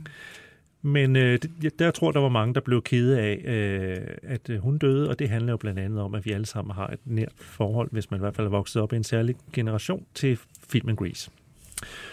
Nummer 5 på listen, stor øh, verdenspolitiker Mikhail Gorbachev, taget med for sin gennemslagskraft på verdensudviklingen. Det var jo ham, som øh, Vesten rigtig godt kunne lide, fordi... modermærke Ja, det er, som havde et stort modermærke. det var hans bidrag til verdenshistorien. Ja, det var. Nej, så med alt det med Per... på listen. alt det med Per Strøjka, altså forsøg på reformer, i, som gjorde, at han var populær i Vesten, også fordi han jo selvfølgelig øh, kom Vesten i møde i forhold til at øh, og, og sammen med Ronald Reagan stod for en øh, afvikling af den kolde krig. Øh, han var mere populær, tror jeg, i Vesten. Han strengt taget var derhjemme, blandt, fordi de der økonomiske reformer slog lidt fejl. Øh, og da han i 1996 øh, forsøgte at blive præsident, øh, som jo sådan en slags æresværv i, i Rusland, øh, så gik det altså ikke særlig godt. De sidste, han øh, kom ikke igennem med det. De sidste mange år levede han som sådan en foredragsholder og, så, og forfatter og sådan noget, som man nu gør, når man er en gammel ekspolitiker, ikke? Og så var der selvfølgelig det, det berømte modermærke. Øh, nummer 4, lige tækket ind på listen, døde i går. Øh, fodboldspilleren Pelé, nok øh, verdens største fodboldspiller nogensinde, øh, som jo også, han hed egentlig Edson Arantes do Nascimento, øh, døde 82 år gammel på et hospital af, Hvis ikke i du Sao Paulo. øh, gider være journalist mere, så synes jeg, du skal være sådan en, der imiterer. Ja, gud ja. Ja, øh, hvad hedder det? Det hedder en... Imitator. Ja, parodist. Mm. Øh, men altså globalt ikon, ikke mindst for den øh, øh, udvikling, han jo havde ved at være en fattig dreng fra favelaen, altså ghettoen nede i, i Sao Paulo, øh, i, hvor han kom øh, fra, øh, i Brasilien, øh, og, og som, som blev opdaget som 15-årig og spillede med bare til, og alligevel var sådan det her kæmpe talent, der ikke kunne holdes nede. Jeg tror, han var den yngste, der nogensinde har scoret ved en VM-slutrunde. Ja, og han er også den, den, der har scoret øh, næst flest øh, mål overhovedet i professionelle kampe, hvad man i hvert fald kan tælle op. Øh, der er tre dages landesorg i Brasilien, øh, og mange stadioner rundt omkring i verden har besluttet sig for at holde øh, minutters stillhed og sådan noget øh, for Pelé, som jo også, han var sådan en slags øh, fodboldens hedersmand, fodboldens Nelson Mandela nærmest.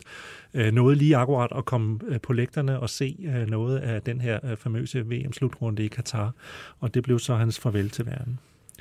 Øh, men øh, har inspireret sindssygt mange mennesker. Øh, og vi var i øvrigt også på et tidspunkt sportsminister hjemme i Brasilien. Sådan en har vi jo også i Danmark. En Ja, vicesportsminister. sportsminister. Vi har minister for alt efterhånden. det var jo oj. Happes Øh, så kommer vi til noget, der ikke er så muntert, øh, og det er det jo aldrig, når nogen dør, men det er især øh, sørgeligt og trist, øh, når nogen dør i utid, og jeg tænker selvfølgelig på Hugo Helmøs, som døde 23. november, og øh, øh, det var jo en, det, det var et øh, dødsfald, som ramte hårdere end, en øh, sådan øh, dødsfald normalt gør. Øh, der var ovenikøbet psykologer, der var fremme og, og, i avisen og tale om, sådan taler jeg med jeres børn med det her dødsfald. Øh, jeg har talt med mange, som føler sig virkelig påvirket af det. Jeg kan også mærke, nu hvor jeg skal sidde og sige, tale om det, jeg synes, det er lidt svært.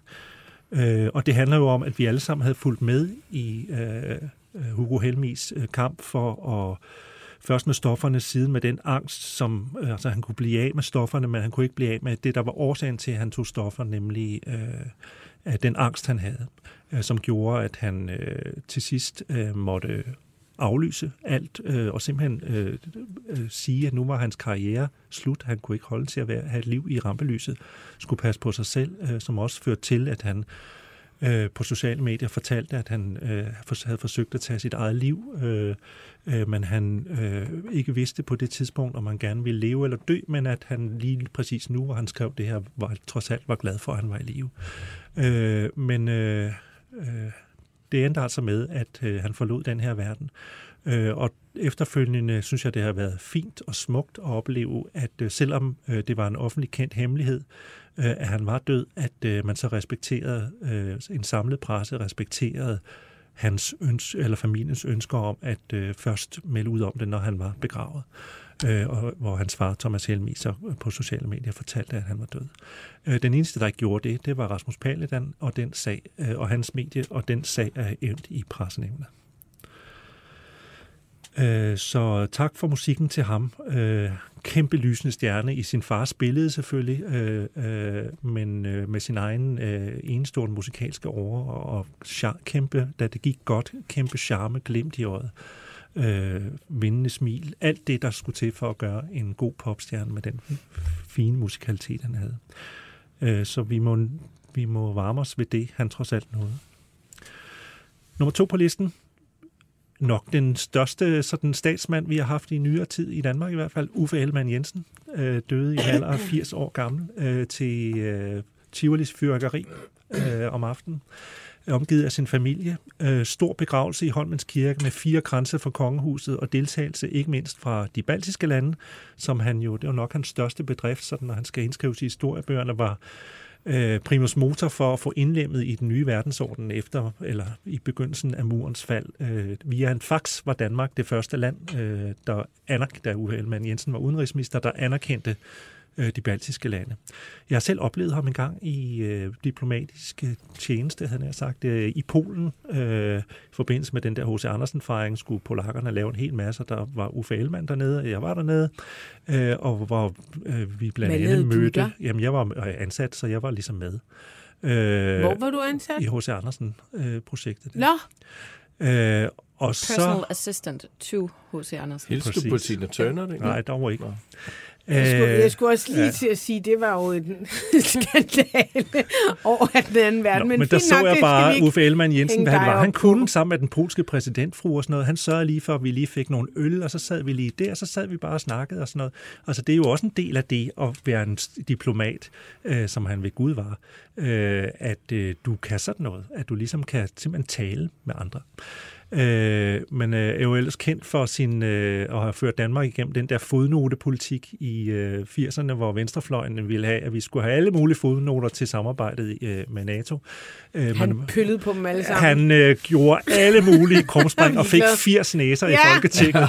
øh, og, men øh, jeg tror faktisk, at vi skal sige ham tak for at redde Danmarks ære i, i de sidste faser af den kolde krig. Øh, så der også, hvad det angår, var han mere forudseende end øh, størstedelen af det danske politiske systemer.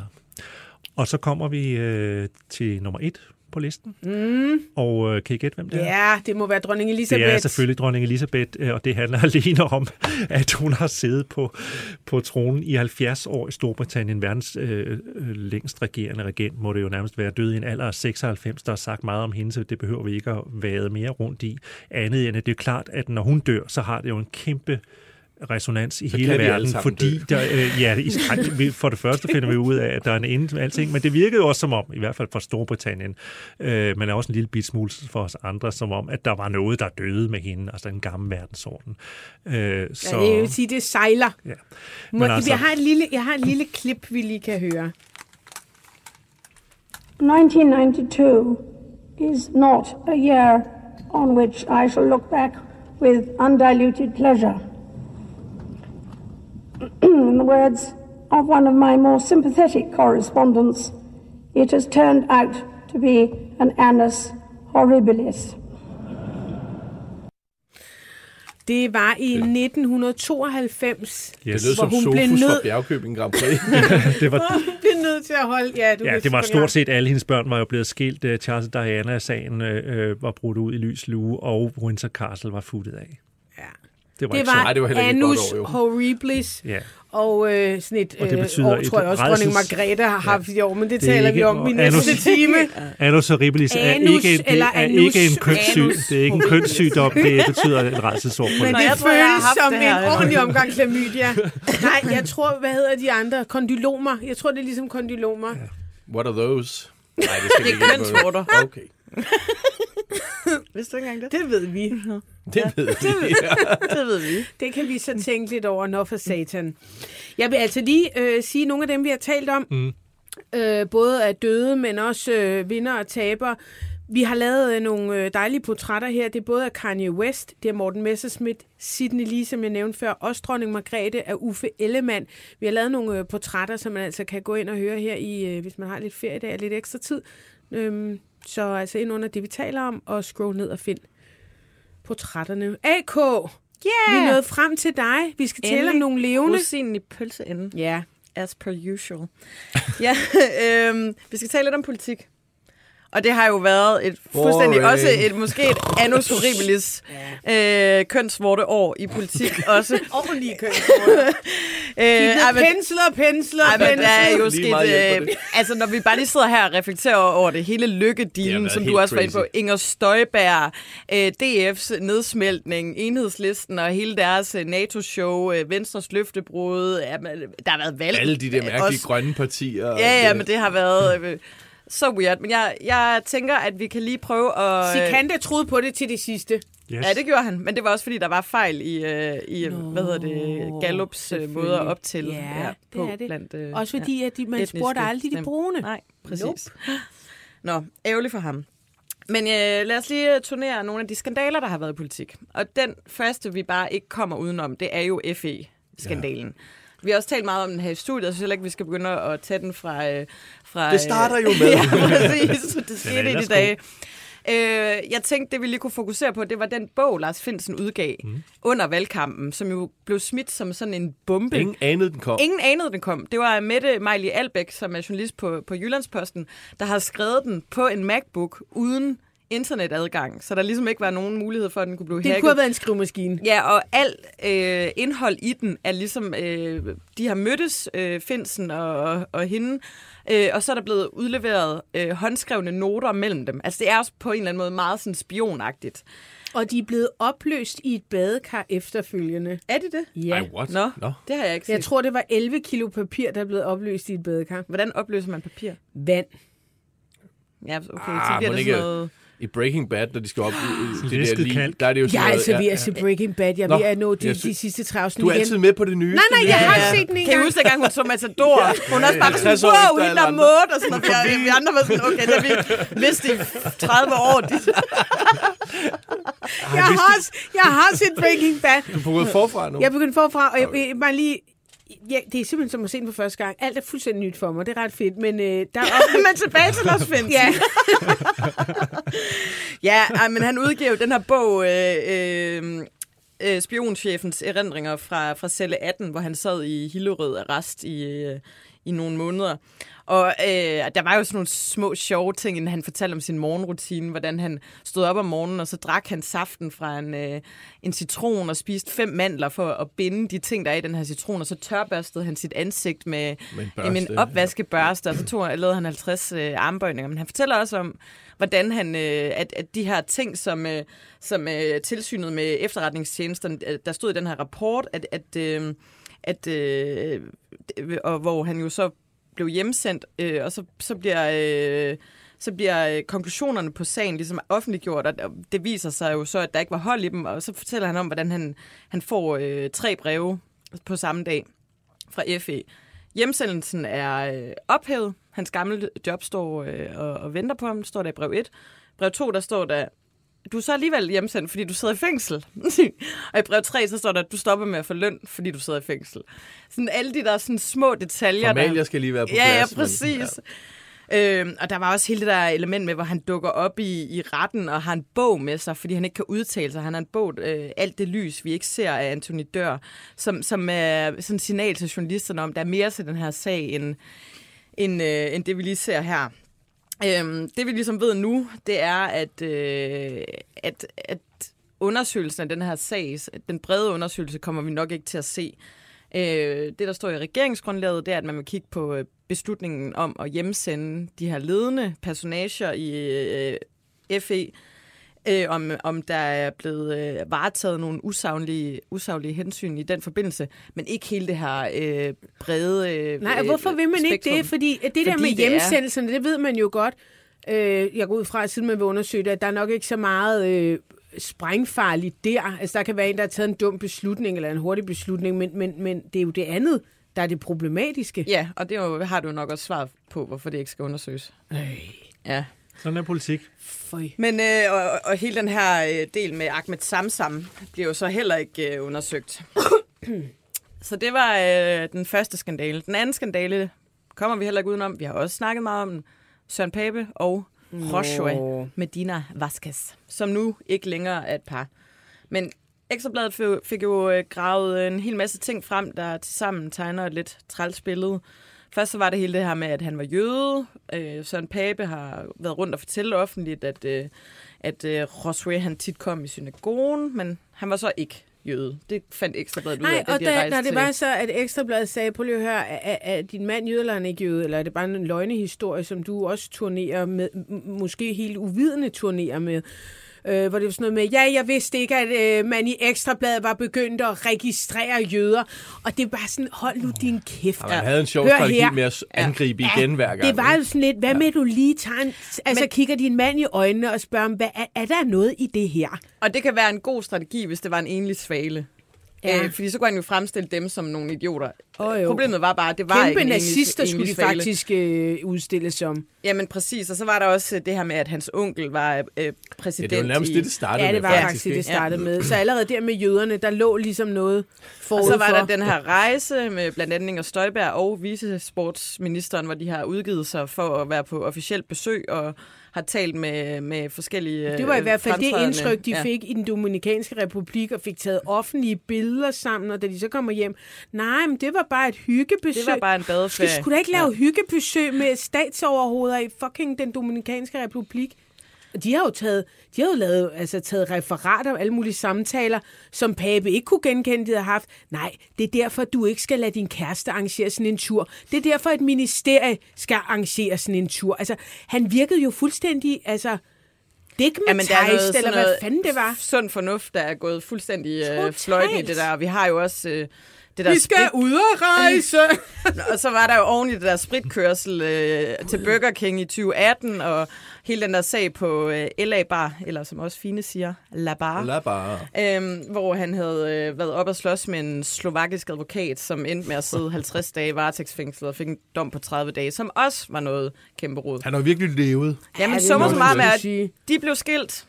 Øh, Pape gik fra 16,6 procent i meningsmålingerne til hvad? Hvad hvad endte han på? 5,8 eller sådan noget til valget? Ja, jeg stemte altså heller ikke på ham. Nej. Og hvor er Josue hen i dag? Han er i Bruxelles. Og hvad laver Siger, han øh, der? Ved, ved vi det? vi ved ikke, hvad han laver. Vi har ikke set det store Efter interview sine i har han det ikke øh, specielt godt. Hmm. Og det kan man jo måske godt forstå, at det har været en hård omgang mm. for Mm. dem begge. Det virker Ja. også, som om Søren Pape går mange ture med hunden. Har han tabt sig, eller hvad? Mm, det, oh, det har jeg ikke været inde Nå. vurdere på. Det må vi lige gøre efter udsendelsen. Ja. ja. Og så var der jo min personlige favorit, Rasmus Prehn. Og hans dumme bilag. og hans Dumme, dumme, dumme bilag. bespisninger af journalister. Blandt andet Hans Engel fra Ekstrabladet og tidligere debatredaktør øh, her på BT, Sanne Fanø. Øh, hvor han jo var ude og betale øh, nogle penge tilbage for, for de her middage, han har brugt sit ministerkort til. Og så havde han jo lavet en hjerneprut også, den gode... Det var hans eget ord, jo. Ja, det var hans eget ord. Det beskriver det nok også meget godt. Men han havde jo skrevet en, en journalist på et, øh, et bilag, som i hvert fald ikke havde været ude og spise en middag på, med ham på restaurant Undici. Og det, der var lidt interessant, det var, at han havde ikke bare været på den pågældende restaurant den pågældende dag, han havde heller aldrig været der nogen andre dag, eller i øvrigt nogensinde spist med Rasmus Prehn. Og det var der, hvor det blev en lille smule, fordi kunne man have forvekslet to Ja. ja. middage? Ja, det, det kunne man måske godt, og det skal du have styr på. Husk lige det til den anden gang. Prøv at høre, Søren Wormslev op fra, øh, er det fra Nordjyske, Som var Nordjyske, var journalist på Nordjyske Medier. Han har jo ikke spist middag med ham. Nej. Så det er en, altså undskyld mig, Nej, har Prehn vil jeg, ikke jeg ved sige, ikke, om man er. kan sige, om det er en løgn eller usandhed, men det passer i hvert fald ikke. Han vil jo ikke Men... sige, hvem det er, under henvisning til, at han vil beskytte journalisten, for journalisten vil blive fyret, hvis vedkommende har været ude at spise en ven med Rasmus Prehn. Øh, Der er så stort set samtlige øh, 18 redaktionelle, mediehuse. redaktionelle ledelser har sagt, at det vil der ikke ske hos os i hvert fald. Men hvorfor skulle man Nej, fyre en? nej, Og nej. hvorfor var, hvorfor var det okay at skrive Søren Wormslev på? Det Var, var man ikke bange for, at han skulle blive fyret, eller hvad?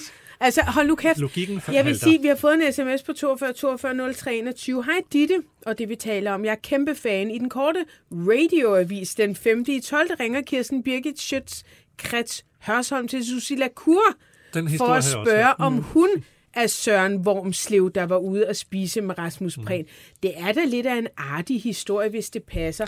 Var det ikke noget, I kunne tage op? Og det er jo et rygte, som Kirsten Birgit har fulgt op på. Susi tog ikke telefonen, men det er jo det, der sker, Jeg vil lige sige, når man vi er har også så talt fuld. om det i uh, Slottet og Summen, og, øh, og hun skulle altså have afkræftet, at Ja, det var det mener hende. også, hun har afkræftet, men, og det det er jo, og hende. det er jo, der opstår sådan det er jo ting. det, der opstår. At, har du siddet altså, og spist tænker, med en at- tidligere øh, øh, pornostjerne? Altså, hvad er det, det egentlig, det, du, du har lavet? Ja, hvad er det, der ikke kan tåle at komme frem? Og hvorfor er det, vi andre skal Men det betale får vi for jo aldrig det? at vide nu, for nu er han jo selvfølgelig ikke blevet forlænget som minister. Nej, han var 67 stemmer fra og ikke blev genvalgt. Og Jeg det, tror seriøst, at du kunne have fået flere stemmer, hvis du havde stillet op. For Socialdemokratiet? Nej, måske ikke generelt. Ej, tak for tiltroen. Ja. Men Det tror jeg, da, jeg tror da helt ærligt, jeg var da forbløffet over, hvor få stemmer man får som sådan en profileret politiker. Ja, han fik sådan noget profileret for noget lidt 2200 uheldigt eller andet. til Ja, sidst, ja. ikke? Ja. Præcis. Men har vi et lille klip? Med Rasmus? Ja, det tror jeg, vi har. Hmm, Or not. det har vi. Ja, lad os lige høre det. Det er min, øh, vores kollega Tine Toft her på BT, der har talt med ham om hele sagen. Det har været mareridtsagtigt, og det har været øh, seks måneder, som altså, man ikke ønsker for sin værste øh, fjende. At når, når man vedvarende, øh, systematisk, igen og igen, og du har selv været en af de mere øh, flittige, øh, skriver øh, historier om mig, øh, som der vinkler det meget hårdt, øh, som øh, noget problematisk og noget, der er uordnet. Det, det styrker da ikke mine chancer, men altså, jeg har også dummet mig, jeg har undskyldt, jeg har lagt mig fladt ned, øh, og øh, øh, så er det det. Øh, og jeg tager det på mig. Jeg er ikke øh, sur eller bitter eller noget som helst. Det er en del af det. Når man laver en fejl, så må man også øh, altså, tage øh, kritikken, og den tager jeg til mig. Rasmus Prehn, vil du nu sige, hvem du har spist middag med? Altså, som jeg allerede har sagt, så har jeg jo simpelthen lavet en aftale med den pågældende om, at det er noget, vi har i fællesskab. Du har jo sagt, at du ikke ville sige, hvem det var, du spiste middag med, fordi at det vedkommende risikerede at blive fyret, men 18 mediehuse har sagt, at de vil ikke fyre vedkommende. Hvorfor vil du ikke bare sige det? Jamen, altså, jeg har ikke flere kommentarer til det, men jeg synes måske, du skulle overveje at begynde at læse din egen avis. Øh, og hvis du læste din egen avis, kunne du jo se øh, her i sommer, at der var en øh, navngiven journalist, der fik meget voldsom kritik af jeres øh, redaktør for at have spist en middag med mig. Så helt uden omkostning er det selvfølgelig ikke. Men jeg kommer ikke nærmere ind i det nu. Jeg synes, jeg har svaret rigeligt på de her spørgsmål. Jeg har selv betalt øh, den her regning. Jeg har undskyldt. Jeg har lagt mig ned. Jeg tænker, at nu er det også tid til at komme videre. Nu er det tid til at komme det er videre, og det er i hvert fald ikke Rasmus Prehns men, skyld. Men han er jo Noget for det. offer her, Men hvordan, ja, hvordan kan man få sig selv til at... Ja. Det har været et mareridt. Det har ja. været så hårdt. Jeg har lavet en fejl. Nej, du har løjet. Det er jo ikke en fejl. Am- og, og nu, han- og nu vil du ikke fortælle sandheden. Hvad, altså, hvad fanden Og er han er bare ikke i noget? en position, hvor han kan indtage offerrollen Det er jo særligt helt troværdigt. skørt. Altså, ja, og det er jo medie, en mediehets. Hvis du læser din egen avis, har du også kunne se, og, ved- altså, hvor Jamen- man er sådan, det hele stammer fra dig, Rasmus Prehn. Jamen, han Alt kan, stammer fra da dig. bare, han kan da bare tale sandfærdigt fra dag et. Ja. Ja. Og det der med, jeg nu har jeg betalt pengene tilbage. Ja, to år efter din Ja, fordi spasser. det blev Altså, opdaget. det er jo ikke, det er jo helt gak, Ja. gak logik.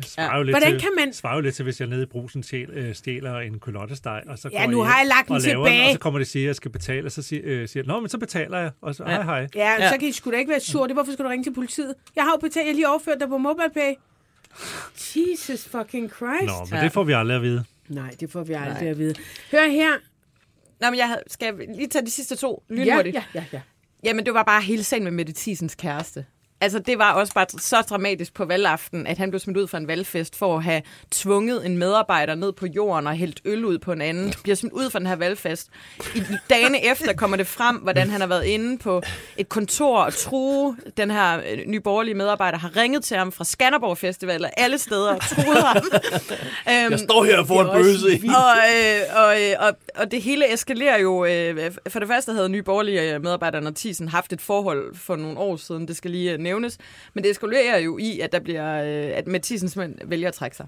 Efter øh, Pernille Vermund er ude flere gange. Og de, Ja, der, bliver sige, der et, bliver jo øh, sendt en mail rundt, hvor der mere eller mindre står, at hun vil blive kylt ud Jamen, på hun- hovedet og røv. Hun trækker sig øh, sekunderne, ja. inden hun bliver smidt ja, ud. præcis. Ja.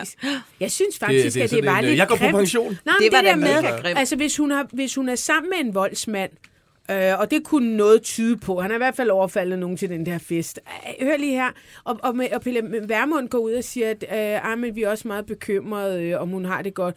Okay, men, men jeres reaktion er så at låse hende på porten, og ikke nok med det, så bagefter, du skal også trække dit mandat. Hvor det er sådan et, hvad fanden, altså, kunne man forestille sig, at de ville af med, af med hende i forvejen? Jeg synes, jeg synes, jeg har ikke hørt om, at man som sådan skal stå til ansvar for Men sin kærestes været- handlinger. Nej, men der var jo noget optakt. Der var jo det der med, at hun sagde, at man øh, i forhold til plejehjemsbeboere, øh, altså så skulle man kunne fravælge jødiske eller homoseksuelle Plus- hjemmehjælpere. Øhm, plus der var det der med de der øh, valgkampsbidrag, den historie, som øh, Frihedsbred lavede, hvor, hvor de ringede rundt, øh, champagnedrengen Mads Dinesen ringede rundt og tilbød valgkampsbidrag til en masse politikere, som langt de fleste, alle undtagen Og det kan, enhedslisten, altså, sagde kan, ja. det kan ikke andet end hænge sammen med det, fordi man kan sgu da ikke tyre en ud, øh, hvis man vidderligt er bekymret for, om hun er i et voldeligt Der forhold. var mange dumme altså, sager, ikke? Plus, så havde de jo specifikt sagt til Ja. hende, at hun skulle ikke tage sin kæreste med, Ja, fordi der havde været fra, problemer men det er jo noget værd bullshit, fordi du kommer ikke ind på Christiansborg, uden du står på en gæsteliste. Så på en eller anden måde er der altså nogen, der har siddet og godkendt ham på en gæsteliste. De har godkendt i sekretariatet. Præcis. Ja. Så det der med, at vi havde sagt, at han ikke skulle komme, så slæbte hun ham bare med, nej, mm. han er blevet bare- godkendt på en gæsteliste. Men hvem har lyst til at komme til sådan en fest, hvor... ved jeg Øh, altså, jeg bliver altid væk, når folk har det sådan med mig, som Ja. de havde det med ham. Men det kan godt være, at han ikke sådan helt har forstået, hvor meget de ikke kunne døje ham. Ja. Altså, jeg, jeg, jeg synes faktisk, at det er en øh, grim behandling af Mette Thiesen, og meget lidt omsorgsfuld, faktisk. Ja. Nej, omsorgsfuld er den nok ikke. Og så den aller sidste, det er den her øh, dumme, dumme varmesjek, hvor alle ja. mulige, der ikke skulle have den, fik den. Blandt andet Koldings øh, borgmester, der, der øh, har haft fjernvarme i 40 år, og så var det det her, øh, eller nogle bosteder, hvor Mm. øh, de også fik den, hvor pengene blev brugt på slik og Narko. Er computerspil, narko, amfetamin øh, og prostitueret. Vi vælter os i penge i det her Ja. land. Ja. Det er bare ikke alle, der ved det. Jeg, jeg skal jo faktisk sige farvel til alle tre. Ja. Ja, Ja, jeg vil øh, ønske jer Ud med det gamle, ind med det nye. dejligt nytår. Øhm, tak, AK. Vi ses i det nye år. Ja. Tak, øh, Måske. Jakob Sten Olsen. Ja, vi satser Tak på, at vi alle sammen overlever ikke? den 31. Og tak, Jonas. Vi ses jo faktisk den 31. Det gør vi. Det gør vi. Og øhm, vi tager lige et øh, nummer, det gør vi med Hugo Helmi, og så lyttes Nå. vi ved om ganske få minutter, hvis du ser Gik vi med. over tid, eller? Ja, det kan man 25 minutter. Ja, beklager. Uh, vi kan lige lyttes ved om, om fem minutter. Og hvis du uh, podcaster, så, så find øh, anden time af det, vi taler om under 30. december. Det, vi taler om, mm, den kulørte time. Der kommer der tre nye gæster. Det bliver meget spændende. Banke, banke på. Hvem der? Det, det er spicy. Spicy hvem? Spicy Chicken McNuggets, der er tilbage på menuen hos McDonald's. Badum, bom, tji.